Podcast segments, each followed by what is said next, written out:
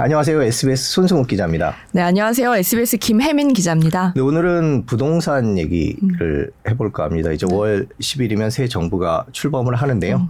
음. 그 이후에 어떻게 될지 지금 상황 어떨지 뭐 음. 뭐 대선 이후 지금 좀 시간이 지났는데 저희가 처음에 예상했던 거랑 조금 다른 것 같기도 하고 또 비슷하게 네. 가는 것 같기도 하고 네. 그래서 부동산 상황을 짚어보겠습니다. 오늘 음. 이연철 아파트 사이클 연구소 소장님 모셨습니다. 안녕하세요. 네, 안녕하세요. 안녕하세요. 네, 반갑습니다. 네. 아, 유명한 분을 저희가 모실 수 있게 네. 돼서 영광입니다. 아니, 오히려 저는 네. 지금 어, 별로 유명하지 않다라고 생각하고 아유, 있는데. 왜 어, 아니죠. 네.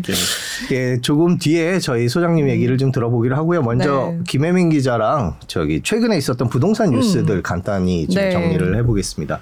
저희가 간단하게 그래픽으로 정리를 했는데요. 보면서 말씀을 드리겠습니다. 네, 지금 나오는 이 내용들이 요즘 기사 이제 부동산 기사 헤드라인을 장식하고 있는 네. 주요 어, 내용입니다. 우선은 이 서울 중위소득 구매 가능 아파트가 음. 어, 그동안 한 5년 동안 곤두박질 쳤다는 내용이 있었어요. 중위소득 구매 음. 가능 아파트가 뭔지부터 네. 설명을 해야 될것 같아요. 중위소득이 뭔지 좀 알려드릴게요. 네. 어, 1인 가구 기준으로는 182만 원 정도, 4인 가구는 487만 원 정도를 네. 버는 가구를 네. 중위소득 가구라고 합니다. 네. 근데 이 가구의 아파, 아, 가구들이 네. 구매할 수 있는 아파트가 음. 그저 5년 전에는 16%는 좀 넘었거든요. 네. 근데 이게 최근에 2.7%까지 떨어진 거예요. 음. 뭐 물론 이게 전국 아파트는 아니고요. 어, 서울에 있는 음. 아파트들을 어, 말하는 겁니다. 그만큼 중위소득이신 분들이 집을 사기가 힘들어졌다라고 그렇죠. 정리할 네, 수 있겠네요. 아파트 가격이 많이 올랐다는 네. 얘기죠. 네. 그리고 또 한 가지 최근 어 이거는 어 저도 좀 주의 깊게 본 건데요. 어, 서울 인기 지역 또 대단지에 있는 전월세 매물이 음. 굉장히 많이 줄어 줄어들었다고 해요. 음.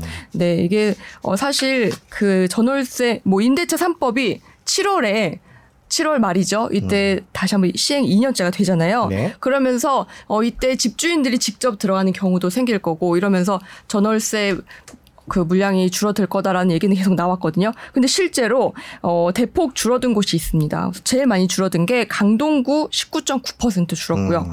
또 성북구가 18% 넘게, 광진구도 17% 넘게 줄었습니다. 그러니까 여기 대단지 아파트들이 많은 곳이죠. 네. 아마 직접 집주인들이 이제 들어가서 살겠다라고 예고를 많이 하고 있는 것 같아요. 네, 지금까지 기사들을 네. 살펴봤고요. 지금부터 이제 본격적으로 얘기를 네. 해보겠습니다. 오늘 조금 뒤에는 전월세 얘기 올 8월에 무슨 대란설도 있고요. 그게 네. 실체가 있는 건지 좀 짚어볼 테고요. 그리고 서울 경기권 음. 아파트 가격 추세도 좀 전망을 해보고요. 먼저 네. 인수 얘기부터 조금 시작을 해보도록 하겠습니다. 인수위가 네. 처음에 시작할 때랑 지금이랑 약간 분위기가 달라진 것 같아요. 네, 어떻게 네. 보세요? 어, 저는 예정된 수순이라고 아, 그렇게 생각을 예, 예. 어, 다른 채널에서 이제 인터뷰를 할 때도 제가 거의 대부분 이제 정부의 역할에 대해서 네. 그리고 어, 사실 당일 때와 정부가 될 때는 네. 굉장히 많은 어, 음. 어떤 책임감 부분에서 차이가 있다라고 제가 말씀을 드렸거든요. 네. 아주 선거를 할 때나 이럴 때는 약간은 표심을 원해서 막 약간은 내지를 수 있는 측면이 있는데 이 정부가 되고 나면 책임이라는 게 굉장히 많이 생긴다라는 거예요. 음. 그래서 정부가 과연 이제 시장을 바라는 입장과 기준은 뭐냐. 네. 이거에 따라서 이제 정책이 결정되는 거잖아요. 네. 어, 뭐 역대 정부들의 음. 그 방향이나 뭐 정책들을 보면 대부분 제대로 분석을 해보면 뭐냐면 다 안정을 원했다는 거예요. 음. 그러니까 이번 정부가 상승을 원하냐. 네. 뭐, 이, 뭐 이렇게 이제 보는 분들도 많잖아요. 네. 근데 정부는 상승을 바라지 않거든요. 왜냐하면 상승을 바래서 상승을 만들어 버리면 그 다음 선거에 질 수밖에 없는 거예요. 음. 네. 그러니까 최선을 다해서 안정을 만드는 게 이제 최선이기 때문에 근데 이제 그 강론적인 네. 구체적인 방법적인 측면에서 이제 안정을 위한 정책을 어떤 걸 쓰느냐 이제 그렇죠. 이런 부분인 거예요. 네. 근데 이제 어, 어, 평가를 했을 때 역대 정부 이제 저, 특히 전 정부를 음. 평가를 했을 때 문재인 정부 같은 경우는 규제 위주의 이제 정책을 폈잖아요. 음. 근데 네. 그것 때문에 상승했다라는 네. 아, 진단이 많이 나왔단 말이에요. 네. 그러니까 오히려 이게 이제 상승을 만들어낸 게 아닌가라는 이제 진단을 통해서 그럼 규제 완화를 해야 되는 게 맞다라는 음. 이제 어, 그 의견이 네. 더 많이 이제 어, 맞, 맞다라고 이제 음. 생각된 거죠. 네. 그렇게 해서 이제 당선이 됐어요. 근데 지금 문제는 규제 완화를 이제 하려고 음. 구체적으로 하려고 이게 이제 어 포지 이게 이제 행동을 취하려고 모션을 취하다 보니까 시장 참여자들이 이걸 받아들이는 받아들이는 게 다르단 말이에요. 음. 그러니까 뭐냐면 아 규제 완화를 하면 시장이 안정될 것으로 생각을 하고 이제 취하려고 하는데 시장 참여자들은 오 상승이다 음. 이렇게 네. 생각하는 거죠. 그러니까 바로 지금 집을 가진 사람들 특히 재건축 재개발 이쪽 어, 집 가진 사람들이 기대 심리가 완전히 예, 네. 완전히 커지면서 매물을 걷어들이고 호가를 높이는 거죠. 네. 그러니까 KB 지수가 지금 상승으로 바꿔버렸단 말이죠. 네. 예. 그리고 매수자들은 지금까지 이런 상황을 많이 겪어왔어요. 음. 그러니까 정부가 뭔가를 냈는데 어 집값이 이렇게 그 뭐냐 집주인들이 막 집값을 올리고 음. 누군가가 가서 사니까 계속 올라가더라. 그러니까 지금 어 간간히 이제 신고가도 터지는 거죠. 네. 그러니까 지금 정부 입장에서 보면 아 이게 아닌데 음. 이제 인수위죠. 인수위 입장에서 보면 내가 바라는 건 이게 아닌데 네. 그러니까 지금 어 이거 잘못하면 잘못하면 이게 긁어부스름을 만들 수 있겠구나. 음. 이런 이제 입장이 되는 거죠. 그래서 음. 지금 굉장히 조심스러운 스탠스를 취하고 있는 게 아닌가 이런 예, 음. 생각이 들어요. 그럼 공약대로 못 갈 수도 있다는. 그럴 가능성이. 아 근데 네. 사실은 공약이라는 게 임기 내에만 하면 되잖아요. 아, 네. 네. 그렇죠. 예, 규제 완화를 초에 하느냐 말에 하느냐 그렇죠, 네. 다른 네. 예, 결, 결과는 동일한데 예, 사, 느끼는 사람들이 느끼는 바는 음. 다르고 시장에 에, 미치는 영향도 많이 다르단 말이죠. 음.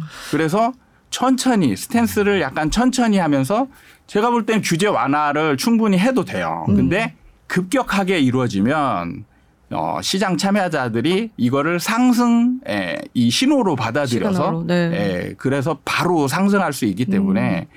규제 완화를 좀 천천히 음. 천천히 하면서 약간 시장이 돌아가는 방향을 보면서 음. 예, 하나씩 하나씩 풀어도 충분하다. 음, 그럼 지금 소장님께서는 인수위가 네. 규제 완화를 하려는 시그널을 시장에서 네. 부동산 네. 가격 상승으로 받아들이는 걸 원치 않는다라고 보고 계신 거죠? 저는 당연하다고 생각합니다. 네. 정부가 어, 항상 지켜보면 하락이든 상승이든 둘 다 원하지 않는다라는 걸 저는 아. 강하게 느끼거든요. 음. 네. 근데 그럴 수밖에 없는 게 어떻게 보면 우리나라 이제 그 정치 역학적인 구도를 보면 사실 보수나 진보나 콘크리트 지지층이 있거든요. 네. 근데 그것만 가지고 당선된 적이 한 음. 번도 없어요. 음. 항상 유동층에서 왔다 갔다 하면서 어 이제 결정이 났는데 네. 유동층들이 가장 원하는 방향은 사실 안정이거든요. 네. 예, 저도 한번 제 채널에서 설문 조사를 했는데 네. 상승을 바라냐 하락을 바라냐. 음. 근데 압도적으로 네. 아, 하락을 바라는 쪽이 물론 이제 제 채널에 영향도 네, 있을 네. 수 있겠지만 음. 근데 집 가진 사람들도 어느 정도 하락을 좀 이제는 해야 된다라고 얘기하는 분들도 꽤 많았다라는 네. 거예요. 음. 그렇기 때문에 아마 이제 유동층 쪽에서는 어, 너무한다. 지금 음. 시장이 너무 지금 가고 있으니까 이런 거는 어, 오히려 부작용이 클 수 있다라고 어, 판단을 하고 음. 안정을 바라면 정부는 그 선택을 할 수밖에 없다. 음. 근데 이제 여기에 조금 제 의견을 말씀을 드리면 네네. 네. 그냥 국민의 입장으로서는 네. 그동안 사실 규제가 너무 심했기 때문에 네. 집값이 오른 측면이 있었잖아요. 네. 그럼 이 규제를 빨리 풀어서 당분간은 집값이 오르더라도 네. 장기적으로 봤을 때는 집값을 떨어뜨릴 수 있는 요인을 만들어 줘야 되는 거 아닌가라는 생각이 들거든요. 아, 그 부분은 좀 저랑은 이제 생각이 네. 다른데요. 제가 첫 번째 책을 냈던 게 2018년 1월입니다. 1월인데 그 책의 내용에 보면 어, 정확하게 문재인 정부에 있었던 상황이 그때 예상이 되어 있어요. 음. 그러니까 뭐냐면 시장이 이 과열화되면 정부는 규제를 내놓을 것이고 음. 그 규제를 반드시 시장이 이긴다라고 제가 표현을 네. 했습니다. 그러니까 규제 때문에 올라간 게 아니고 네. 시장의 힘이 그동안에 어마어마하게 음. 강했던 거예요. 그래서 규제를 내더라도 계속 시장이 이겨냈어요. 아, 규제가 먹히지 않았다. 네. 그런데 네. 이제는 근데 자, 자 지금 상황을 잘 보면요. 음. 지금 상황을 잘 보면 좀 인수 이 뭔가 스탠스를 많이 취하지 않았는데 시장이 지금 굉장히 안정된 모습을 나타내고 음. 있잖아요. 네. 지금 같은 지금 경우는. 그렇죠. 그렇죠. 음. 이게 이제 지금 어 시장이 어느 정도 저절로 사실은 음. 저절로라고 저는 이제 네. 표현을 하는데 이게 이제 바뀌고 있는 중이라는 거예요. 음. 규제를 뭔가 풀고 완화하거나 뭐 이렇게 더 하거나 이러지 않았는데 시장이 바뀌고 있잖아요.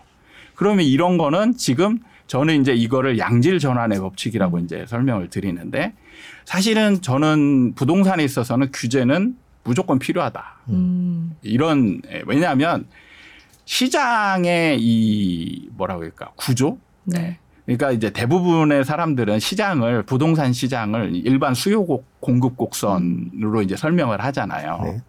그래서 어 가격이 비싸지면 사람들이 안 사고 음. 어쌀 때 많이 사고 이러는데 저는 이런 상황에 동의할 수 없는 게 사실은 2020년, 21년에 어마어마한 거래량이 나타났잖아요. 음. 사실 그때가 싼 가격이었냐? 아니거든요. 네. 비싼 그렇죠. 가격이었어요. 네. 근데 수요들이 어마어마하게 생겨났어요. 음. 그럼 그 일반 수요 공급 곡선 이론하고 안 맞는 거예요. 음. 왜안 맞느냐? 이걸 알아야 되는데 사실 소비재 같은 경우는 소멸되는 거거든요. 네. 소멸되니까 소비자들이 이걸 비싸게 사서 소멸되면 네. 완전 손해 보는 거예요. 음. 그러니까 소비재 상품들은 음. 비싼 가격이 됐을 때 수요를 예, 안 하는 쪽으로 선택을 하는 거예요. 근데 부동산은 이 다른 소비재와 다른 측면이 음. 있는 게 일단 되팔 수 있어요. 음. 되팔 수 있다라는 측면이 굉장히 예, 다른 상품하고 그렇죠. 다른 거면서 네. 사람들이 이게 상승이 지속되면 음. 이제 수요자들이 더 몰릴 수 있는 게 이 과정에서 시세 차익이 생기거든요. 음. 예를 들면 얼마 전에 샤넬백이 난리가 났었잖아요. 네, 오픈 네. 나온. 그냥 예전에는 샤넬백은 소비재였어요. 음. 근데 가격이 계속 뛰면서 성질이 바뀌는 겁니다. 네. 시세 차익형으로 바뀌는 거예요. 그래서 이제 이때 수요자들이 뭐가 생기냐면 리셀러들이 생기죠. 음. 오로지 시세 차익만 생, 어, 노리는 리셀러들이 생겨요. 리셀러들이 생기면서 수요가 폭증하는 겁니다. 네. 그러면서 가격이 올라가면 일반 소비자들도 거기에 동참하게 돼요. 음. 그러니까 이 규, 이런 상황이 규제가 없으면 특히 사실 샤넬백하고 부동산하고 또 다른 점은 샤넬백은 사실 공급을 많이 할 수 있어요. 네. 그래서 공급을 많이 함으로 인해서 이걸 시장을 잡을 수가 있거든요. 네. 부동산은 공급이 불가능한 거예요. 음. 한꺼번에 많이 늘릴 수 없어요. 그래서 시장이 과열되면 공급으로 이걸 잡을 수가 없습니다. 음. 잡을 수 없어요. 불가능합니다. 그래서 규제를 통해서 수요를 억누를 수밖에 없어요. 음. 근데 반드시 그 과정에서 방금 말씀하셨던 것처럼 오르는 상황을 어느 정도 인정해야 되는 상황이 음. 벌어지는 거예요. 네. 그게 이제 문재인 정부 시절이었던 거고 그게 이제 어느 정도 지금 저는 규제 효과가 이제 나타나고 음. 있다.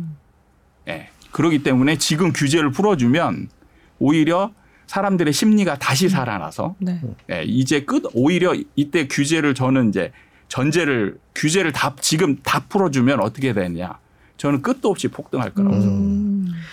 지금 인수위에서도 그래서 속도 조절을 네. 하고 있죠. 네, 그러니까 네.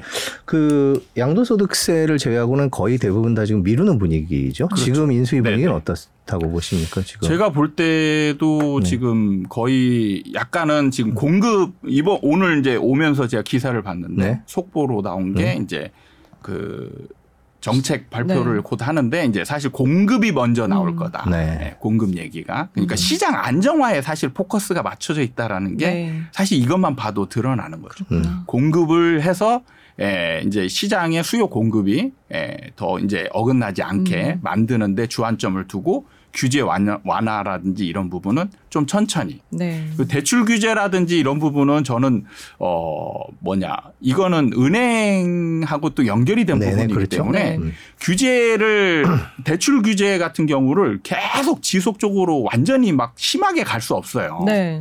예, 언제 대, 은행은 대출을 해야 먹고 사니까.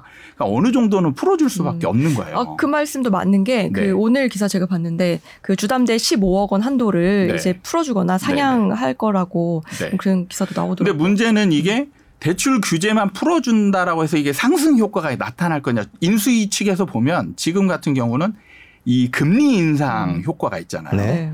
이게 사실은 저금리인 상태에서 대출 규제를 풀어주면 사람들이 대출을 많이 받아서 음. 집으로 갈 수 있잖아요. 네. 그래서 이게 상승 효과를 일으킬 수 있는데 지금은 사실은 대출을 풀어주더라도 그렇죠. 예, 실제로 예, 실제로 대출 받는 입장에서 보면 지금 고금리로 가는 방향이란 음. 말이에요. 지금 금리도 비싼데 앞으로 금리가 더 비싸질 수도 있다라는 측면에서 보면 이때 이제 명백하게 대출을 받아서 이제 집을 살때 네. 고민을 하지 않을 수 없거든요. 음. 왜냐 여기서 나오는 수익과 네. 대출 이자로 인해서 손해 보는 거를 음. 비교해서 어떤 게 이제 이득이 생기는가. 그렇죠. 이거를 명백하게 고민을 해서 네.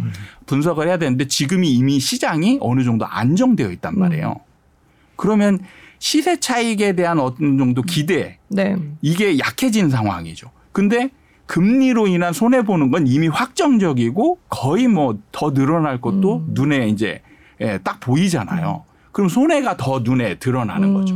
그럼 이분들이 대출을 막 받아서 집을 사냐. 이 부분은 인수위 측에서도 제가 볼 때는 아, 이건 효과가 한정적일 수 있겠구나. 음. 이런 건 좀 풀어줘도 네. 예, 충분히 음. 시장에서 큰 영향을 미치지 않, 않겠구나. 이렇게 판단하는 거죠.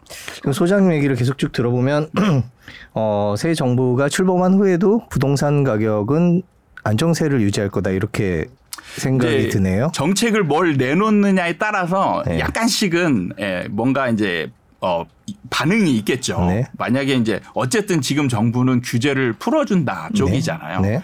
네. 규제를 풀기 위해서 이제 시기 조절을 하겠죠. 그러면 이제 규제를 풀어줄 때는 약간씩 반등 효과는 나타날 걸로 봐집니다. 음. 네. 그런데 그게 아, 다시 이 방향을 턴해가지고 이제 상승으로 완전히 가느냐 이런 부분은 저는 힘들지 않을까 음. 이렇게 생각합니다. 아니 상승으로 간다면 새 정부에서 가만히 있지는 않겠죠. 그렇죠. 네, 안정화가 목표라고 그러니까 가장 했으니까. 중요한 점이 정부의 의지, 목표는 뭐냐. 네. 사실은 항상 얘기하는 게 규제 완화를 얘기하면서 상승을 얘기한 게 아니고 음. 규제 완화를 통해서 집값 안정을 이루겠다. 그렇죠. 근데 그거죠. 예, 근데 많은 사람들이 규제 완화만 보는 거죠. 음. 네. 근데 그 항상 정부 발표대로 안 되는 경우가 많아서 네네. 부동산 시장이라는 게 이게 정부 정책도 중요하지만 여러 가지 다른 요소들이 있지 않습니까? 네네. 공급량도 있고 뭐 소비자 심리도 있을 거고요. 네, 맞습니다. 이제 본격적으로 그러면 정부 얘기는 넘어가고 네. 이제 지금 현재 시장 상황 얘기를 좀 해보죠. 네. 어떻습니까 지금 시장 지금은 상황. 이제 정책이라고 제가 말씀을 드리는데. 네. 사실 이거는 오로지 어, 음. 사람들의 심리 때문에 나타나는 음. 현상이에요. 음, 네. 지금도 사실은 제가 이제 다른 채널 가서도 네. 얘기를 하는데 만약에 지금 그 규제 완화 기대 심리로 이제 약간은 상승 분위기가 있잖아요. 음. 근데 이어지지를 않고 있어요. 그걸 왜 그러냐면 매도자들의 심리가 너무 극단적인 거예요. 음. 그러니까 기대 심리가 생기니까 바로 매물 거두고 호가를 확 올려버리죠. 네. 만약에 여기서 이제 만약에라는 전제가 있는데 이 이런 행위를 매도자들이 안 하잖아요. 네. 그럼 저는 상승으로 간다라고 말씀드려요. 아 이런 행동을 안 해야 네, 오히려 안 하면, 네. 안 하면 상승으로 갑니다. 어. 근데 이런 행위가 상승으로 가지 못하게 막아버리는. 어, 왜 네. 그럴까요? 그러니까 매수자를 봐야 되는데 음. 매수자는 사실 지금까지 가격 상승에 대한 부담이 이제 상당히 내재해 있거든요. 정책적으로 그 매수를 누르는 정책들도 내재해 있고 그래서 네. 사실 매수자들이 이제 매, 매수를 하는 거는 굉장히 부담스럽단 말이에요. 근데 매수자들도 상승할 거라고 생각하는 사람 굉장히 많아요. 네. 정말 많습니다. 그래서 저한테 항상 지금 계속 되물어요. 상승하는 거 아닙니까? 네.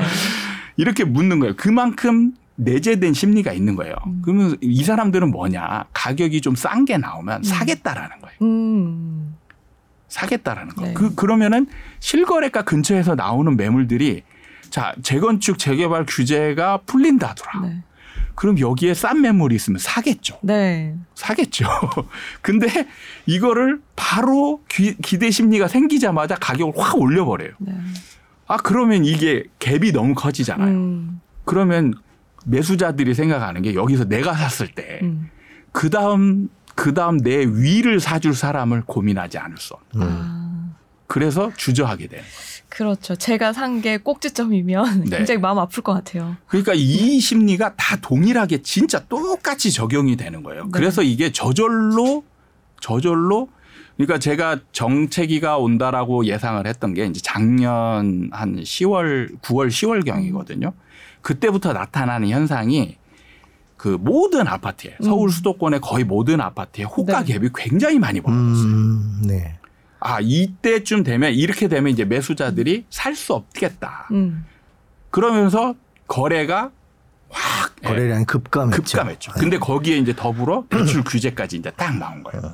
어. 그러니까 거래량이 확 급감하면서 사람들이 시장이 위축되니까 음. 어 매수자들이 이제 공, 그동안은 굉장히 공포 심리가 형성이 돼 있었거든요. 계속 집값이 올라가니까. 빨리 사야 된다는, 그렇죠. 쫓아가야 된다는, 예. 예.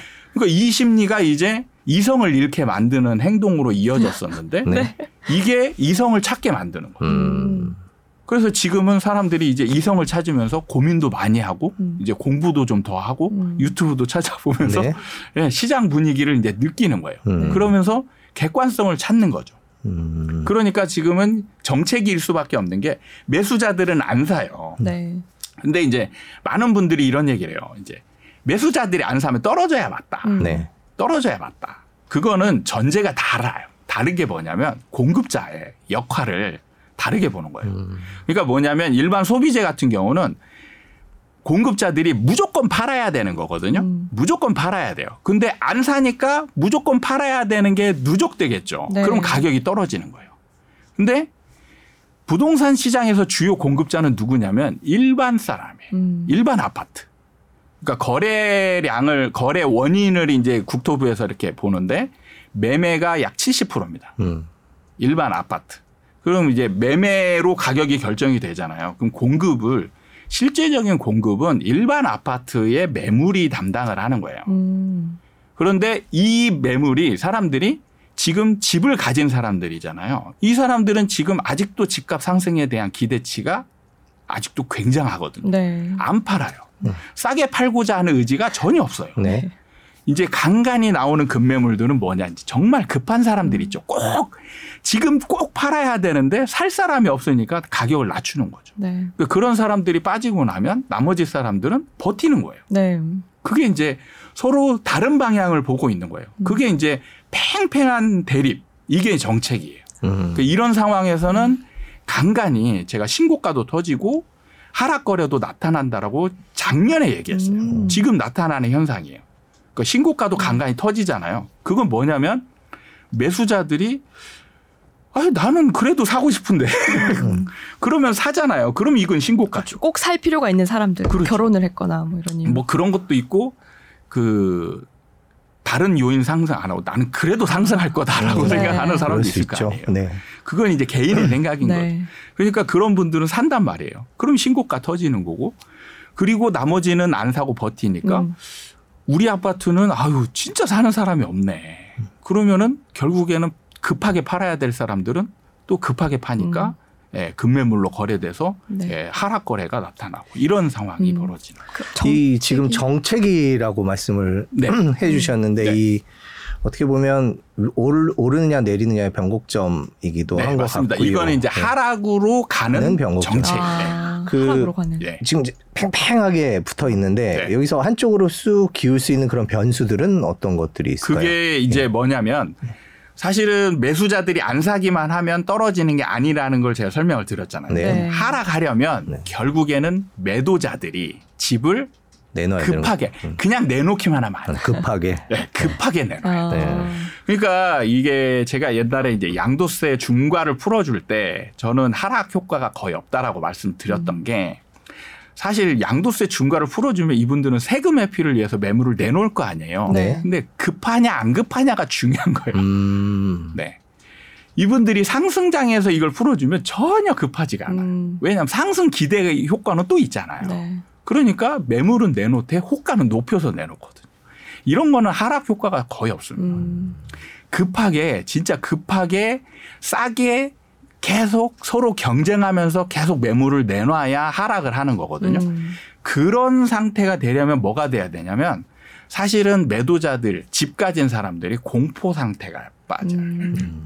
우리는 이미 주식에서 공포 상태를 한번 겪었습니다. 아, 매일 겪고 있습니다. 그건 뭐 예. 네, 코로나 네, 이제 네. 팬데믹 네. 딱 처음 왔을 때 음. 1,400대까지 떨어졌죠. 네. 그때는 사람들이 이성을 찾을 수가 없는 거예요. 분명히 사람들은 다 알고 있었어요. 네. 이거 지나면 바로 올라간다. 근데 그 순간에는 막 던지고 있는 거예요. 음. 그게 공포에 빠진 심리거든요. 네. 근데 이제 공포에 빠지게 하는 요인들이 있는데 사실은 이제 예전에 과거 사례로 보면 IMF와 2008년의 금융위기 때 음. 사람들이 공포에 빠지면서 매물을 내던졌어요. 네. 그러니까 공포에 빠졌는데 사실은 그때 제가 또 다른 얘기를 하는 게 만약에 그때 상황이 상승장이었다면 저는 하락으로 가지 않았을 거라고 얘기해요. 음. 음. 하락장이었기 때문에 더 그렇죠. 떨어졌어요. 하락장이 아니고 사실 그때도 정책이었습니다. 음. 딱 2006년에 폭등하고 2007년에 이제 어느 정도 안정화된 후에 그때 이제 왔던 거예요. 음. 그러면서 그게 이제 하락장으로 넘어가는데 그래서 지금 같은 경우 외환위기 같은 그런 경제 충격이 오면 네. 이제 매도자들이 예, 공포에 휩싸이면서 음. 매물을 막 던질 수 있어요. 음. 그래서 이제 경제 위기 가지고 설명하는 분들도 꽤 많습니다. 음. 그럼 경제 위기가 안 오면 하락하지 않느냐? 네. 하락해요. 그게 뭐냐면 우리나라 부동산 시장의 시장 구조 때문에 그래요. 음. 시장 구조가 일반 매매 시장이 있고 분양 시장이 있어요. 그렇죠. 분양 시장 이 시장 구조를 다 나누는 건 뭐냐면 특징이 공급자에 있어요. 네. 공급자가 달라요. 일반 시장은 일반 우리 일반인들이 공급자 역할을 하는 거고 분양 시장은 건설사예요. 음. 근데 아까 제가 소비재를 얘기하면서 공급자가 무조건 팔아야 된다라고 얘기했어요. 네. 여기에서 공급자가 그런 역할이에요. 음. 무조건 팔아야 되는 거예요. 건설사들은 예, 가격 올라갈까 그렇죠. 말까 여기에서 내가 팔까 말까 고민하는 사람이 아니에요. 네. 이미 가격이 정해졌고 팔 계획이 정해졌으면 무조건 팔아야 돼요. 음. 자, 근데 여기서 중요한 거는 뭐냐면 매수자들이 안 사기 시작했잖아요. 음. 그럼 이게 안 팔리는 물건이 생겨요. 신축이요. 그렇죠. 네. 음. 안 팔리는 물건이 생기고 이게 누적되면 그 다음에 이 일반 시장에 영향을 주게 돼요. 음, 이건 더안 사겠죠. 신축도 안 그렇죠. 팔리는데. 네. 그러면은 이, 이 매도자들이, 매도자들이 이제 서서히 공포 심리가 음. 형성이 돼요. 근데 그러려면 신축이 네. 잘 공급이 돼야 되는데 네. 지금 뭐 당군 이래 최대 규모라는 둔촌 주공도 네네. 네. 아예 공사가 지금 중단돼 있고 이런 네. 상황에서 앞으로 공급 물량이 많이 풀릴 거라고 신축이 네, 네 그렇게 예상하세요? 어, 저는 사실은 사실 많이 풀리면 좋긴 한데 네. 좋긴 한데 사실은 저는 물량보다 더 중요한 게 있어요. 어떤 걸까요? 가격입니다. 아.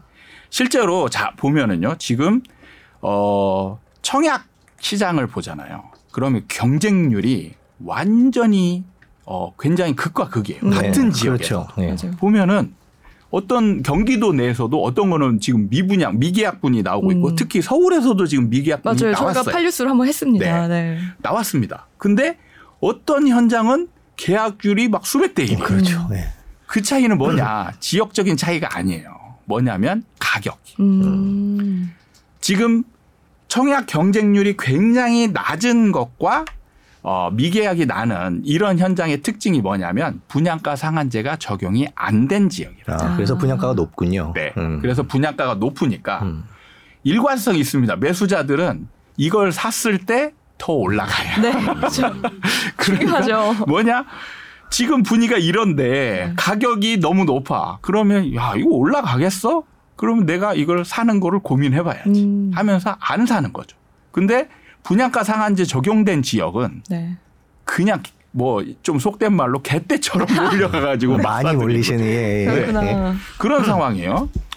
자, 근데 지금 냉정하게 보면 둔촌 주공 음. 분양가 상한제 적용된 지역입니다. 네, 그렇죠. 그럼 얘 같은 경우 시장에 저는 이런 이런 거는요 공급 양이 아무 시장에 미치는 음. 영향이 없어요. 네. 오히려 상승 효과를 불러일으키. 왜냐하면 열기만 청약 열기만 더 불러일으킬 그렇죠, 거 아니에요. 그렇죠. 그러니까 둔촌주공 분양가 상한제 적용된 분양가로 나오면 음. 뭐 예를 들면 3천 한 300, 뭐 500 많아요. 500이잖아요. 음. 그러면은 33평짜리 국평 아파트가 약 10억 전후예요. 네. 그러면 옆에 건물, 옆에 아파트하고 비교해 보면 어마어마하게 싸죠. 그렇죠. 네. 그럼 이걸 안 살 사람이 있습니까? 지금 청약자들은 준촌 주공만 노리고 있을 거예요. 네. 그럼 열기만 청약 경쟁률 뭐 수백 대 일, 수천 대 일 이렇게 나올 거 아니에요. 음. 이게 하락 전혀 아니죠. 이게 음. 아마 제가 이제 극단적으로 말씀드리면 음. 예를 들어서 분양을 네. 100만 채를 어, 평당 서울에서 100만 채를 평당 천 원에 팔아요. 아니, 천, 그냥 천만 원이라고 하죠. 음, 네. 그럼 어떻게 될까요? 하락할까요? 평당 천만 원이요? 하락 안 하죠. 네. 다 사버릴 거예요. 네. 네. 한 사람이 나중에 뭐 줍줍 생기면 음. 그건 아무나 살 수 있잖아요. 그쵸. 그럼 다 사버리죠. 그럼 이게 하락으로 가느냐? 근데 앞으로 계속 분양가 상한제가 적용이 될 거잖아요. 그게 지금 네. 이제 분양가 상한제 하에서도 음. 가격 변화가 있습니다. 음. 보면은 이제 뉴스에도 보면은 작년치하고 올해치하고 분양가가 달라요. 아, 또 떨어졌군요. 아니, 더 올라가요. 아, 더 올라가요. 계속 올라가는 거예요. 네. 왜냐하면 분양가 상한제 기본은 땅값 플러스 건축비예요. 네. 네. 기본적인 거예요, 아주. 그러면 뭐냐면 자, 지금 아파트 가격이 계속 상승했죠. 그럼 공시지가 땅값이 올라가요. 음. 계속 올라갑니다. 그리고 지금 건축비 난리 났죠. 네. 그러면 이게 자, 예를 들면 둔촌주공이 만약에 일반 분양을 하잖아요. 그럼 지금 하는 것과 내년에 하는 것과 분양가가 똑같을까요? 아니죠. 다르죠. 다르죠. 네. 응, 내년에 가면 훨씬 비싸집니다. 음. 지금 저는 이제 뭐 조금 저를 욕하는 분들도 있겠지만 좀 조합원들이 그걸 내심 노리고 있지 않나 저는 그런 네. 음, 뭐 개인적으로 네, 그렇게 네. 생각하신다는 네. 얘기죠. 그러니까 여러 가지 측면이 있겠지만 네. 사실은 둔촌주공의 해결 방법은 분양가 상승밖에 없어요. 음. 그렇기 때문에 싸우면서 분양가 상승을 유도하는 측면도 음. 없지 않아 있을 것이다. 네. 네. 그래서 저는 지금 사실 대부분이 공사 중단되고 분양 어느 정도 중단된 현장들은 음. 분양가 상한제 적용된 지역들이 음. 대부분이 그럼 이게 이제 내년쯤 뭐 분양을 안 하고 정부에서는 분양을 안 하게 내둘 수는 없잖아요. 네. 그러면 현실화 시킬 수밖에 없어요. 그래서 지금 최근에 표준 건축비가 올랐다라는 뉴스도 나왔습니다. 음. 그게 뭐냐면 분양가 상승 요인인 거예요. 원자재 가격 상승으로 좀 많이 올랐죠. 그렇죠. 예. 그러면 분양가 상승할 수밖에 없어요. 그래서 분양가 상한제가 적용되더라도 이게 영원히 싼 아파트가 되지 않아요. 음. 그러니까 지금 일반 아파트가 침체되어 있잖아요. 네. 근데 분양 시장의 아파트 가격은 분양가는 계속 올라가고 있어요. 음. 그래서 얘가 계속 올라가면 계속 싼 아파트가 되죠. 근데 얘가 멈추고 이제 약간 하락하는 듯한 음. 그 상황이 되면 얘가 이제 어, 내년쯤이면 저는 제가 봤을 때 이제 비싸게 아. 느껴지는 가격도 나올 것이다. 음. 이렇게 보는 겁니다. 음. 자, 저희가 부동산 사이클 얘기를 계속 하고 있는데 둔촌주공까지 다녀왔습니다. 네. 네 다녀왔는데 네. 자, 이제 곧 하락기에 접어들 거다 이렇게 보시는 거죠. 네. 미분양이 네. 조금씩 나오고 있고 우리가 그렇죠. 눈여겨봐야 될 건 그런 미분양이다. 그렇죠. 그러니까 제가 작년에 이 네. 얘기를 했어요. 네. 분명히 서울 이제 수도권에서 미분양이 날 것이고 근데 그때 당시에 미분양이 없었어요. 그리고 서울에서도 이제 뭐 좀뭐 뭐 올해는 좀 힘들 수도 있겠지만 음. 내년에는 분명히 난다. 네. 라고 말씀을 드렸어요. 그때 댓글에 웃기 지금 미분양이 없는데 지금 무슨 헛소리냐 음. 이런 댓글들이 거의 대부분이었어요. 음. 네. 근데 지금 와서 이제는 아 진짜 그걸 어떻게 알았냐 이런 얘기들이 이제 많이 나오고 있는 거죠. 음. 그거를 그냥 하는 게 아니고 어떤 이제 이 시장 구조나 사람들의 심리 분석 이런 거를 통해서 이제 앞으로 벌어질 일을 예측을 네. 하는 거예요. 그 저는 개인적으로 그러면 네. 이제 집이 없는 분들이나 집이 있는 분들이 앞으로 어떻게 대처를 해야 될지 이게 제일 궁금해요. 사실 이게 말하기가 제일 어렵습니다. 그렇죠. 일단 그러면 집을 어, 사야 되겠다라고 생각하시는 분들이 있을 것 같아요. 네, 네. 근데 지금 아까 말씀하신 대로 지금 사실이라는 분들은 높은 가격에는 살 마음이 없으신 분들이 네, 많을 네, 거고요. 네, 그렇죠. 자, 그럼 얼마나 기다려야 될 것이냐, 뭘 봐야 될 것이냐, 음. 뭐 얼마나 기다려야 될 것이냐, 정말 그건 뭐 신의 영역이라고 본다면 뭘 어떤 항목들을 지켜보면서 음. 타이밍을 잡아가야 될까? 사실 이제 우리나라 예. 사이클의 주 영향을 가장 크게 미치는 요소를 저는 네 가지로 이제 네 가지요. 네. 네 가지인데 가장 중요한 요인은 이제 사람들 심리가 음. 가장 중요한 요인이고 이 심리에 결정적인 영향을 미치는 세 가지 요인이 있어요.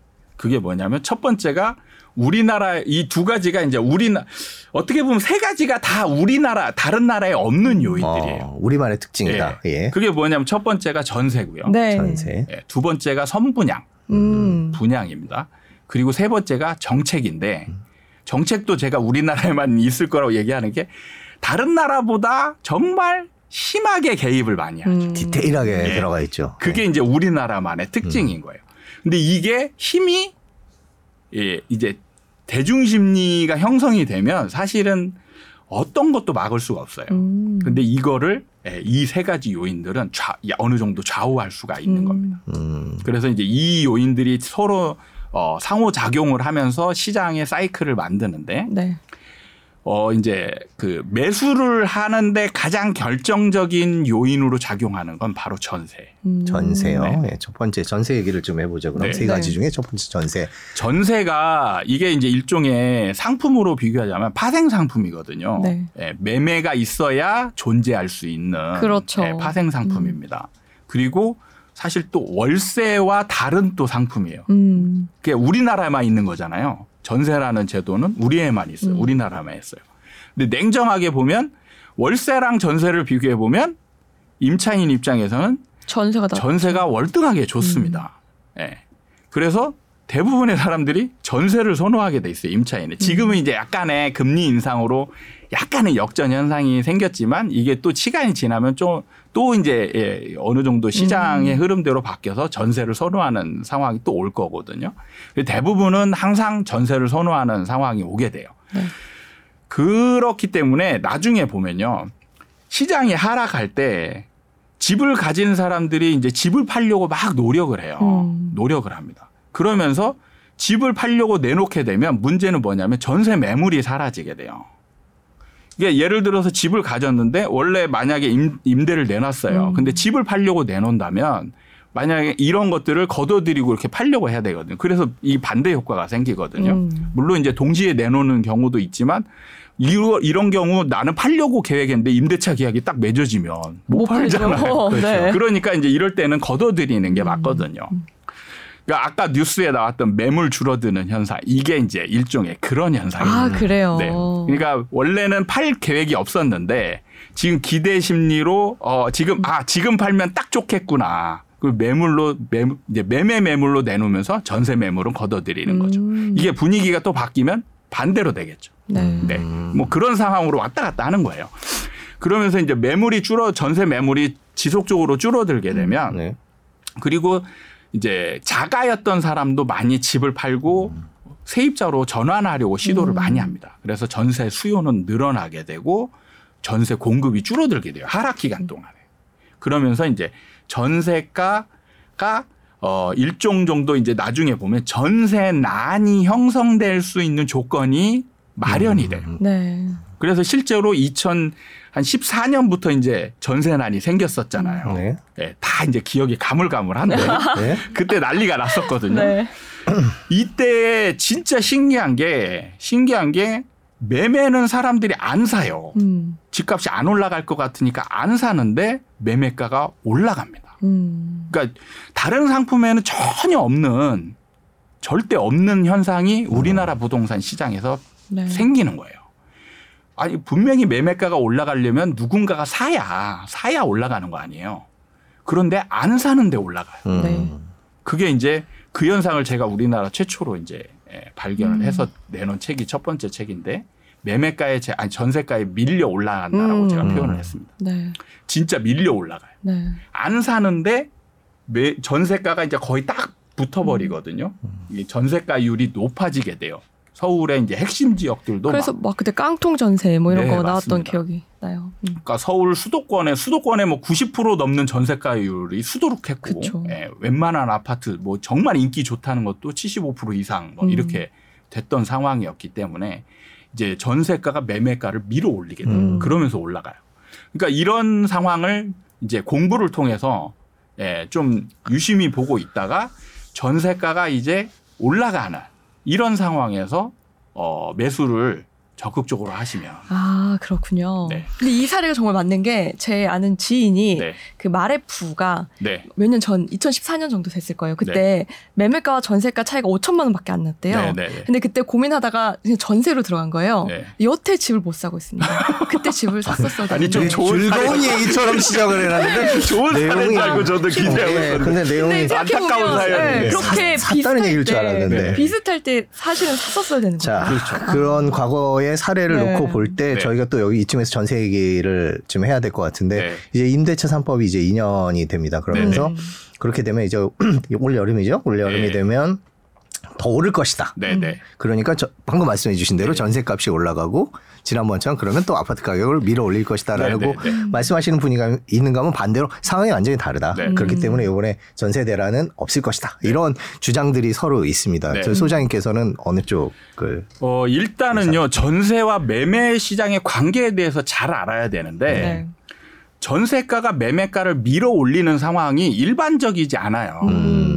이거는 그 주식 용어로 보면 웩도독이라고 하죠. 아, 네. 파생 상품이 현물을 흔드는 예. 이런 상황이 아, 일반적으로 일어나는 게 아닙니다. 특수한 상황에서만 일어나는 거예요. 네.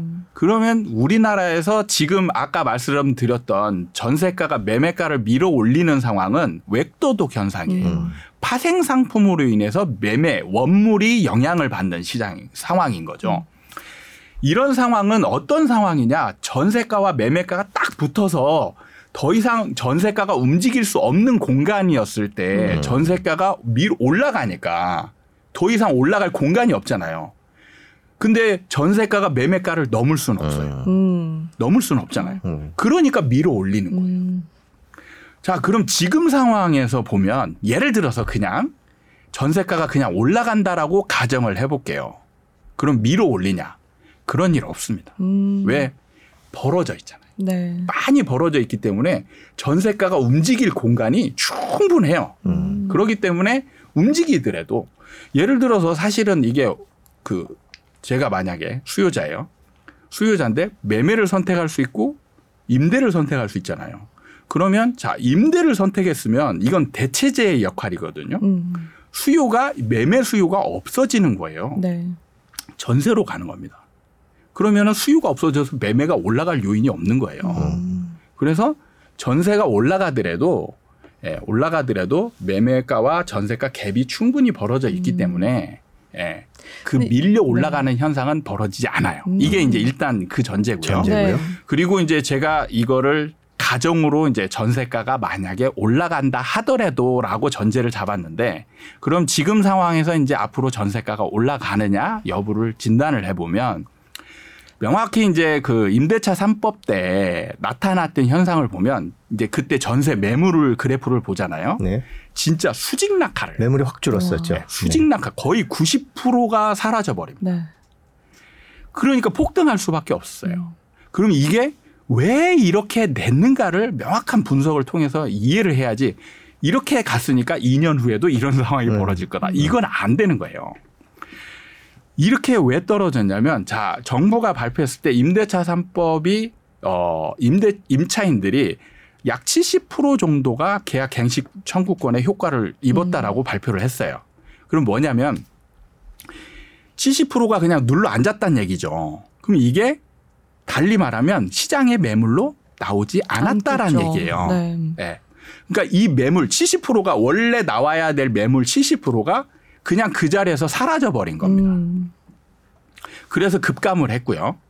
두 번째 요인은 뭐냐면 이때에 그 이제 집을 팔고자 했던 음. 임차 임대인이 예, 집을 팔 수가 없었거든요. 그래서 뭘 했냐? 일단 나가.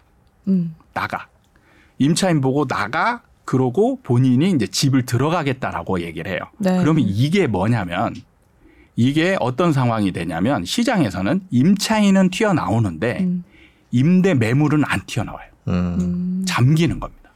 왜냐하면 이분들이 대부분은 거의 90% 이상은 이때 당시에 실제로 거주를 할 목적이 아니고 매도를 위한 음. 예, 매도를 위한 내보내고 그 다음에 매매한 음. 사람들이 굉장히 많았거든요. 그러면은 냉정하게 보면 임대인은요 이걸 매물로 광고를 할 수가 없어요. 네. 왜냐하면 임차인이 알면 안 나가겠죠. 그렇죠. 계약 연장하겠죠. 예. 네. 그러니까 당분간은 숨겨야 됩니다. 음. 이게 한 4, 5개월, 6개월 이상 예, 매물로 출회되지 않는 거예요. 네. 그러니까 이 나머지 30% 중에서도 한 20% 정도가 또 숨어버리는 거예요. 음. 그래서 매물이 급감했고요. 또 이때 아 제가 그 이제 문재인 정부를 그때 한번 좀 심하게 예, 비판을 한 적이 있었는데 네. 그때 뭘 했냐 허위 매물 음. 단속을 했어요. 네. 이 행위가 정의는 추구하지만 시장을 음. 정말 모르는 행위다. 아, 그래요? 예. 이게 뭐냐면 사실 허위 매물이라는 거는 약간은 이게 이제 정의적으로는 안 맞지만 예. 시장에서는 약간은 긍정적인 효과도 있, 거든요 음. 왜냐하면 매물이 많게 느껴지는 효과가 있어요. 네. 매물이 많게 느껴지는 효과가 있단 말이에요. 그래서 사실은 이게 그 시장에서는 심리적 효과가 음. 굉장히 작용하는 게 매물이 많냐 적냐 이것만 보고도 이미 급해지고 예, 아니면 안정을 얻고 이런 게 달라진단 말이에요. 음. 매물이 줄고 있는데 허위 매물까지 줄어버렸어요.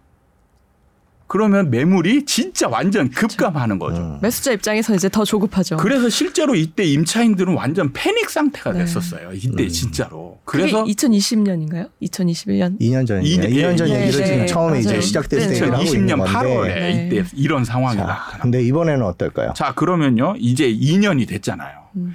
그러면 자, 이때 잠겼던 70%가 튀어나옵니다. 이때는 이제 계약 갱신 청구권을 쓸 수 없어요. 이미 썼으니까요. 그럼 이거는 네. 70% 잠겼던 매물은 무조건 나오는 거예요. 그렇죠. 매물은 늘어나는 네. 거죠. 매물은 늘어나는 거예요. 그러니까 여기서 사실 임차인도 같이 봐야 되거든요. 근데 여기서 이제 이 그 폭등할 때는 임차인은 사실 눈에 안 보여요. 음. 눈에 안 보이기 때문에 사람들이 얘기를 많이 안 하는 거예요. 그래서 매물 갖고 많이 얘기를 하는 거죠. 그러니까 지금은 매물이 매물이 이제 잠겼던 매물이 70% 잠겼던 매물이 다시 튀어나오는 음. 시기예요. 그래서 매물이 늘어날 수밖에 없고요. 그 다음에 이때에 그 집주인들이 너 나가 음. 나 집을 팔 거야 물, 네. 물론 이제 예, 실거주 할 거야라고 하면서 했던 거는 뭐냐면 여기에서 단점이 있는데 보증금을 먼저 내줘야 돼요. 대부분은 대부분은 현금 들고 있는 임대인들이 거의 없어요. 음. 그래서 항상 새로 맞춰서 주고 이런 게 연결이 쭉 되거든요. 네. 근데 이때에 어 실거주를 가장을 해서 매도를 하려면 보증금부터 내주는 상황이 벌어져야 되거든요. 근데 음. 이때 보증금 반환 대출이 잘 됐어요. 네, 그때는 대출이 됐었죠. 네. 근데 네. 요즘은 이게 음. 쉬, 쉽지 않습니다. 네. 이제는 네. 안 돼, 아예 안 되는 데들도 생겼고 왜냐 아파트 가격이 그 동안에 또 많이 상승을 했기 때문에 예. 한도에 걸리는 아파트도 음. 많이 생겼고 그래서 이거를 임대인들이 이제는 쉽게 사용하지 못해요. 음. 예, 왜냐하면 내줄 돈이 있어야 되는 거니까. 그쵸. 무조건 대안 없이 무조건 일단 나가 나 실거주 할 거야라고 했는데 이분이 진짜 계약을 다른데 임대차 계약을 했어요. 네. 그러면 이분은 난리 나는 거예요 또. 그렇죠. 네. 그 매물이 많이 나오더라도 혹시 전세값을 더 올려받을 가능성도 있어 보이는데. 네, 그 부분에 대해서 이제 제가 어, 음. 고민을 많이 했던 네, 게. 저도 이게 궁금해요. 네. 근데 전세는요. 전세와 매매가 다른 음. 점이 자, 제가 매매는 비싸도 산다라고 했어요. 네. 비싸도 왜냐하면 그 이후에 더 올라가면 시세 차익이 생길 음. 수 있기 때문에 사는 사람이 손해 보지 않기 때문에 음. 손해 보지 않기 때문에 그러면 이게 손해 보느냐 이익을 음. 보느냐로 냉정히 그냥 보면 되는 거예요. 근데 자 계약 갱신 청구권을 썼던 사람들은 임대차 3법 이전의 전세가예요. 음. 그럼 지금 시장에 나오게 되면 얼마냐? 두 배가 올라버려요. 맞아요. 거의 두 배가 올랐습니다. 음. 그리고 지금 전세 대출이 안 낀 집이 없어요. 음. 대출을 껴야 됩니다. 이자가 두 배 올랐어요. 그럼 제가 그냥 간단하게 계산해도 음. 네 배의 부담이 생겼어요. 네. 지금 이때에 있던 임차인은. 그럼 여기서 어 물론 이분들은 그 집에 거주를 하고 싶은 마음은 음. 굉장히 강한데 음. 현실적인 걸 현실적인 부분에 닥치게 됩니다. 왜냐하면 어 이게 감당이 될까? 네. 감당이 될까? 그래서 저는 많이 탈락을 할 거라고 봐요. 음.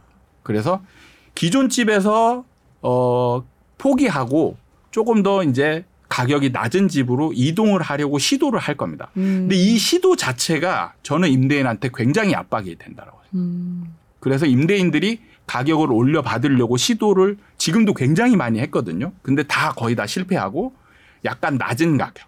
그러니까 음. 지금 최고가를 거의 받는 사람들이 거의 없어요. 음. 그러니까 약간 떨어진.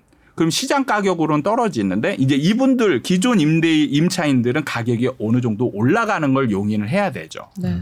네. 근데 시장 가격으로 보면 음. 최고가에서는 떨어지는 상황이 벌어지는 거예요. 음. 그래서 저는 예, 지금 임대차 3법 재갱신 예, 2년이 도래하는 시점에 있어서 더 많이 올라갈 가능성은 크게 없다. 음, 네. 예전처럼 매매가랑 전세가가 딱 붙지 않고 약간의 네. 갭이 생긴다. 음, 여러 가지 시장 상황이나 뭐 대출 상황이나 뭐 여러 가지 놓고 볼 때 이렇게 음. 지난번처럼 그렇게 크게 오를 일은 없다라는 그렇죠. 말씀이신 네것 같은데 그럼 부동산 가격을 판단하는 데 있어서 세 가지 얘기 말씀해 주신 거예요. 정책이 있었고 네. 지금 방금 말씀해 주신 전세가 있었고 네. 나머지 하나 얘기를 해보죠. 분양 같은 경우는 네. 어, 원래 이제 상승장에서 음. 시너지 작용을 합니다. 네. 그러니까 지금 우리가 상승장을 이제 다시 되돌아보면 네. 이제 그 분양권 규제가 있기 전에 보면은 난리가 났었어요. 음, 그랬죠. 분양권이 청약 경쟁률이 어마어마하게 생기고 그리고 거기에 이제 떴다방 뜨면서 막 전매가. 진행되면서 프리미엄이 막 급속도로 네. 붙는 거예요. 그러면서 관심이 없던 사람들이 음. 집에 무관심했던 사람들이 그런 시장으로 진출을 합니다. 진출을 해요. 그러면서 이게 시장을 굉장히 과열시키게 되는 음. 거예요. 그러니까 이미 일반 시장에서는 이때 당시에 갭 투자 열풍이 막 불고 되거든요. 갭 투자 열풍이 막 불러 일으켜서 가격이 막 상승하고 있는데 분양 시장도 난리가 나는 거죠. 네. 이두 시장이 합쳐지면서 거의 투기 시장화 되는 거예요. 음. 그냥 진짜 미친 듯이 과열되는 거예요. 네. 그래서 집에 관심이 없던 사람들이 계속 시장으로 들어와서 음. 수요가 음. 네. 원래 있던 이만큼의 수요가 이때 3배, 4배, 10배까지 부풀어 오르는 거예요. 음. 그래서 무조건 생기는 게 뭐냐? 공급 부족 상황이 벌어지는 음. 거예요. 그러니까 공급, 부족을 만드는 원인이 이게 네. 실질적인 신규 공급이 많냐 적냐보다도 음. 이때 생기는 수요 폭증이 공급 부족의 큰 원인인 거예요. 음. 그렇게 해서 막 이제 상승장이 음. 예, 과열 시장으로 막 가다가 이제 아까도 처음에 이제 말씀드렸지만 하락의 시, 이 이제 뭐냐 저기 트리거 역할을 하는 네. 역할이 미분양이라고 했잖아요. 네. 그러니까 분양 시장에서 이제 안 팔리는 물건이 생겨야 하락으로 전환이 되는 겁니다. 음. 그래서 대구 같은 경우는 지금 이미 이제 미분양이 많이 누적되고 음. 있잖아요. 네. 그래서 그런 시장은 지금 일반 시장하고 분양 시장이 같이 오를 때는 시너지 작용을 하잖아요. 내릴 때도 똑같아요. 음. 내릴 때도 네. 미분양이 누적이 되니까 일반 그 매수자들이 일반 아파트도 안 사버리는 거죠. 음. 일반 아파트도 안 사니까 일반 아파트에 매수자가 없으니까 매도자들이 급하게 팔아야 되고 음. 일반 아파트 가격이 떨어져요. 네. 떨어지니까 또 다음 분양하는 좋은 현장들도 안 팔리는 상황이 벌어지는 음. 거예요. 그래서 미분양이 계속 누적이 돼요. 음. 미분양 누적되니까 일반 아파트 가격이 또 떨어져. 네. 이런 식으로 예, 분양 시장하고 매매 시장이 음. 서로 예, 네. 영향을 주고 받으면서 음. 같은 방향으로 쭉 가는 거예요. 음. 음. 서울도 마찬가지 흐름을 보이겠죠. 당연하죠. 네. 사실 여기서 제일 이제 궁금한 네. 건 네. 그러면 이제 우리가 언제쯤 네. 어, 집 없는 분들, 집이 필요하신 분들 네, 어, 어디에 집을 사는 게 좋을지를 그러니까 지금 전반적으로 저희가 한번 정리를 해보자면 뭐, 뭐 금리 얘기는 저희가 안 했습니다만 이제 뭐 금리 상승기라는 거는 전제로 깔고 있는데. 오늘 댓글도 보면 금리 얘기가 좀 많으시거든요. 네. 네. 금리도 그렇고 이제 소비자 심리도 그렇고요. 음. 매도 매수도 그렇고 정부 정책도 그렇고 네. 전반적으로 지금 하락 분위기, 하락 안정 분위기 뭐 이런 분위기라고 한다면 네. 이라는 걸 전제로 하고 이제 김행 기자가 여쭤보는 거에 대해서 어디에 네. 언제쯤? 어, 사실은 지금 지방의 일부 도시들은 상승하는 지역이 있어요. 네. 아, 네. 네, 금리 얘기를 많이 하시잖아요. 음. 저는 그 부분에 좀 어느 정도 다른 생각을 음. 가지고 있는 게 지금이 만약에 상승장이라면 서울 수도권이 상승장이라면 금리 인상 효과가 별로 없습니다. 네. 음. 그러니까 냉정하게 잘 보셔야 될 게 항상 시장 참여자들은 내가 손해를 보느냐 이익을 보느냐에 음. 굉장히 민감하게 반응한다는 네. 거예요. 그러면 금리 인상에도 불구하고 더 많은 이익이 생긴다면 음. 감수하겠죠. 그렇죠. 근데 우리 아파트 시장의 상승장을 보면 막 올라갈 때 억대로 올라갔단 말이죠. 예, 심한 거는 뭐 10억이 올라가고. 음. 금리 인상으로 손해보는 거는 사실 몇 천만 원대예요. 음. 그러면 시세 차익이 억대가 넘어간다. 그럼 충분히 감수할 만한 거예요. 음. 그래서 예, 상승장이면 금리 인상 효과가 크게 없다라고 제가 말씀을 네. 드려요. 근데 지금 금리 인상 효과가 크게 나오는 거는 뭐냐? 집이 이제 상승을 멈췄기 때문에 그런 거예요. 네.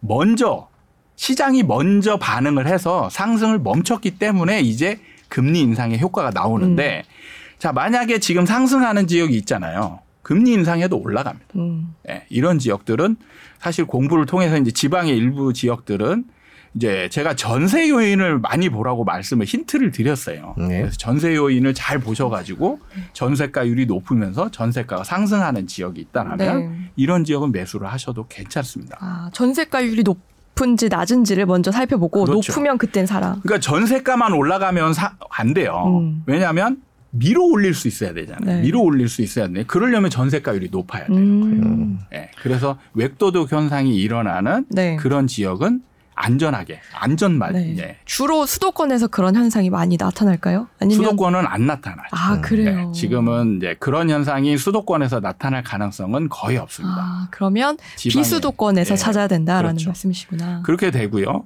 그 다음에 수도권 같은 경우는 이제 하락 시장으로 가서 하락 시장이 되면은 한 어, 적어도 5년 이상 하락을 네. 해요. 그리고 음. 둘다 정체기가 있습니다. 네. 그러니까 지금 상승장에서도 정체기가 1, 2년 있고요. 하락 시장이 이제 끝나는 바닥에서도 정체기가 한 1, 2년 정도 있어요. 음. 그러면은 이제 조금 일찍 들어가는 분들은 이 기간을 겪어야 돼요. 음. 굉장히 버티기 힘들어요. 네. 이 기간도. 음. 샀는데 바로 올라가지 않으면 아, 이거 잘못 산 거 아니야? 음, 그렇죠. 참 힘들죠. 네. 그때가 바로 2012년, 13년 이 네, 기간이에요. 그래서 좀 빨리 들어간 분들도 굉장히 고생해요. 마음고생을 음. 합니다.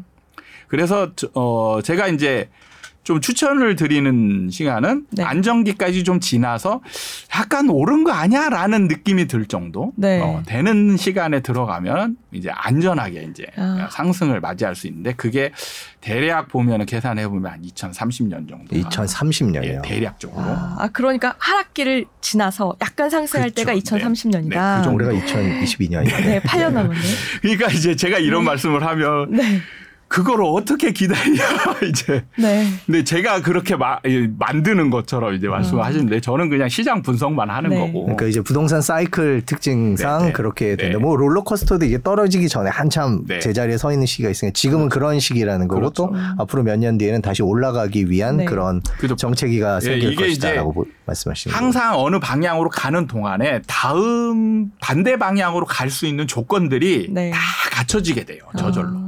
그러니까 상승장에서도 상승이 쭉 진행되잖아요. 네. 그럼 하락을 위한 조건들이 쫙 갖춰집니다. 음. 그래서 이제 예, 이게 트리거가 생기면 하락으로 방향을 턴하면서 다시 돌릴 수가 없게 되는 게 네. 모든 조건이 그쪽으로 방향이 갖춰지기 때문에 그렇구나.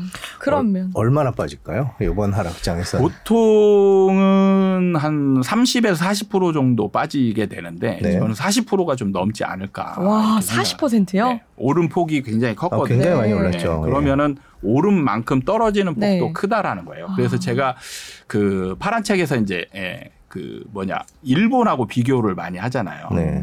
그 일본 같은 경우는 사실 하락 지지선 역할을 하는 게 없, 없기 때문에 네.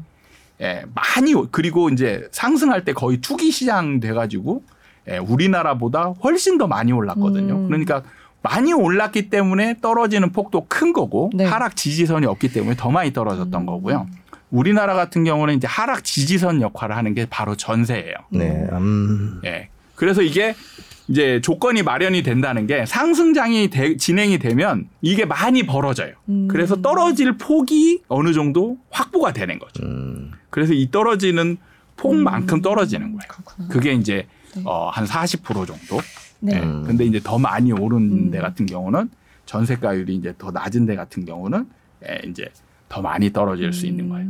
그 부동산에 대해서는 우리나라에서는 아무래도요. 네. 뭐 부동산 불패라는 표현이 정확하지 않다는 건 알고 있습니다만 네. 하여튼 부동산 불패라는 생각들을 많이 갖고 계신 상황에서 음. 뭐 조금 떨어지면 네. 바로 이제 실거주자 위주로 네. 매입을 할 수도 있기 때문에 그렇게 뭐 2, 30%까지 안 떨어지지 않겠느냐 네, 그렇게 네, 말씀하시는 분도 있거든요. 그건 일종의 이제 학습 효과거든요. 네, 그렇죠. 학습 효과를 말하는데 그게 만약에 된다라면 지금 하락을 걱정하는 분들이 많아야 되거든요. 네. 그리고 미리 팔았어야 되거든요. 음. 왜냐하면 하락장도 이미 겪었었잖아요. 네. 음.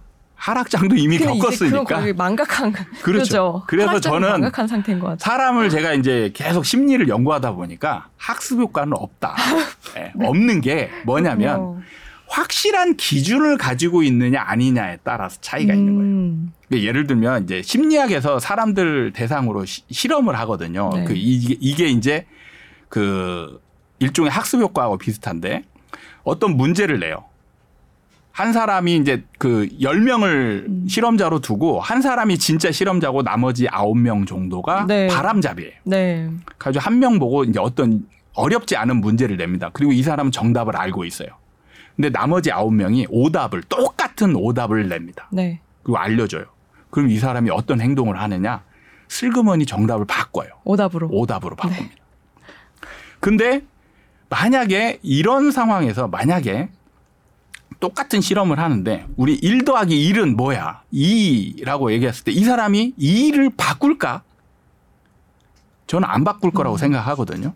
뭐, 뭐, 바꾸는 사람도 있겠지만 대부분의 사람들은 왜냐 이건 확실하거든요. 음. 그러니까 기준이 확실하냐 아니냐에 따라서 대중을 따라가느냐 아니면 본인의 확실한 기준을 지키느냐 이거거든요. 근데 학습 효과가 없는 거는요. 대중이 대중이 그 방향을 예, 가르키고 있기 때문에 그래요. 음. 그러니까 하락이 진행이 되잖아요. 그러면은 이제 뭐냐면 앞으로 이제 하락장을 예상해 보면 자 인구가 줄고 있죠. 네. 예. 이제 그 동안엔 세대수 늘어나는 효과도 누렸는데 저는 이제 세대수도 분명히 줄어들 거라고 음. 장담을 합니다. 왜냐하면 이게 인구 구조상 세대수 증가는 가족이 해체되어야만 가능한 거거든요. 네. 지금 보면 이제 통계상으로 보면 거의 1가구에 2인 정도로 음. 이제 세대 수가 거의 이제 많이 줄었죠. 예, 줄었어요. 네. 그럼 여기서 더 해체된다는 얘기는 이제 다 이혼한다는 얘기예요. 네. 뿔뿔이 네. 따로따로 흩어져. 그런 얘기 이런 상황은 이제 한계가 있는 거죠. 이 음. 세대 수 증가는 한계가 있는 거예요. 인구 구조상에서. 그러면 이게 집값 상승하고 저는 맞물려 있다라고 보는 거예요. 음. 그래서 이제 집값이 하락하면 세대 수도 점점 줄어들 거예요. 네. 그러면은 많은 분들이 예, 인구 요인 갖고 많이 분석을 하잖아요. 음. 그럼 인구가 줄고 있는데 여기서 하락하고 있어요. 네. 그러면 인구는 이제 앞으로 계속 줄어들 거잖아요. 늘어나지 않을 음, 거잖아요. 그렇죠. 그러면은 이때 또 영원히 하락한다가 대세가 될 수도 있는 거예요. 음. 그럼 주변에 또 경기 상황이나 침체, 호재가 생겨도 안 올라. 음. 뭐 이런 뉴스, 뉴스들이 막 주변을 이루면은 아, 이제는 또 시장이 바뀌었어 라고 얘기하는 거예요. 네. 그러면은 이때 선진입하는 사람들도 있을 수 있거든요. 음. 근데 그 사람들이 그걸로 인해서 올라야 이제 효과를 누리는데 안 오르잖아요. 그럼 그 사람들이 다시 던져요. 그렇군요. 그래서 실제로 투자자들이 많이 들어갔는데 안 오른 지역들은 더 많이 떨어집니다. 음, 그렇군요. 네. 지금 그 뭐 40%까지 떨어진다는 말씀이 약간 네, 네. 네. 뭐, 뭐 댓글을 잠깐 소개시켜드리면 어, 네. 뭐 큐브님께서는 그렇게 떨어진다고 뭐 이렇게 네, 하시는 그렇죠. 분도 있고 뭐 실제로 어, 네. 과거에도 그렇게 많이 광남도 뭐 네. 음마 아파트, 네. 뭐 도공렉슬, 뭐 음. 뭐 이런 것들 타워 팰리스 얘네들도 다 40% 이상 떨어졌어요. 네, 그러니까 뭐 매출이 아래 하루라는 분은 네. 3억짜리가 7억 됐는데 2억 빠진다는 얘기인데 뭐 약간 너무 많이 올랐다는 얘기를 아, 또 예, 그렇게 그렇죠. 네, 네. 해주시는 분들이 그러니까 있는데 시장을 좀 저는 이제 그 구독자분들에게 음. 좀 말씀드릴 게 이게 정의나 당위로 시장을 보시면 안 된다. 음. 그냥 시장 자체로 보셔야지 음. 이게 정상이냐 비정상이냐. 음. 근데 이렇게 보시는 분들 굉장히 많거든요. 네. 그러니까 비정상이라고 보시는 분들은 대응이 안 돼요. 음. 그러니까 모든 상황을 다 비정상이라고 보는 거예요. 네. 그러면은 대응이 안 된다는 얘기예요. 그렇죠. 그래서 실제로 2012년, 13년 때도 버블 얘기가 많이 나왔어요. 네. 가격이 그때 가장 싼 시점인데도 버블이다. 네. 그러니까 정상 비정상을 얘기하는 분들이 이렇게 얘기하는 거예요. 음. 그 예측은 틀릴 때가 많네요. 그렇죠. 그러니까 음. 정상 비정상이냐로 시장을 보면 안 되고요. 음. 시장은 항상 정상적으로만 흘러가는 게 아니에요. 그렇죠. 그러니까 비정상을 예측을 해서 내가 적절하게 음. 대응을 하면 네. 돈을 벌 수 있는 거잖아요. 네.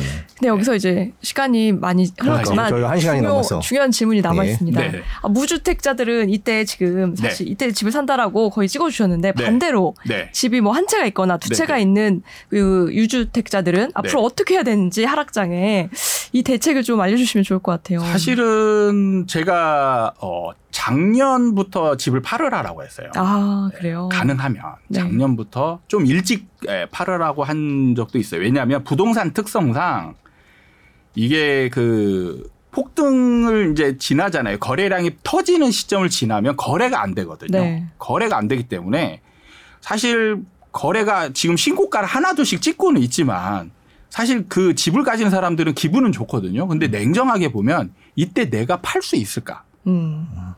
보면은 그게 쉽지가 않거든요. 그럴 수 있겠죠. 네. 내가 팔고 싶을 때. 예. 그러니까 네. 주식 같은 경우는 내가 사실 떨어지거나 올라가거나 팔고 싶은 시점이 있으면 언제든지 음. 하한가만 맞지 않으면 네, 팔수 있는데 부동산은 사실 파는 게 어려워요. 음.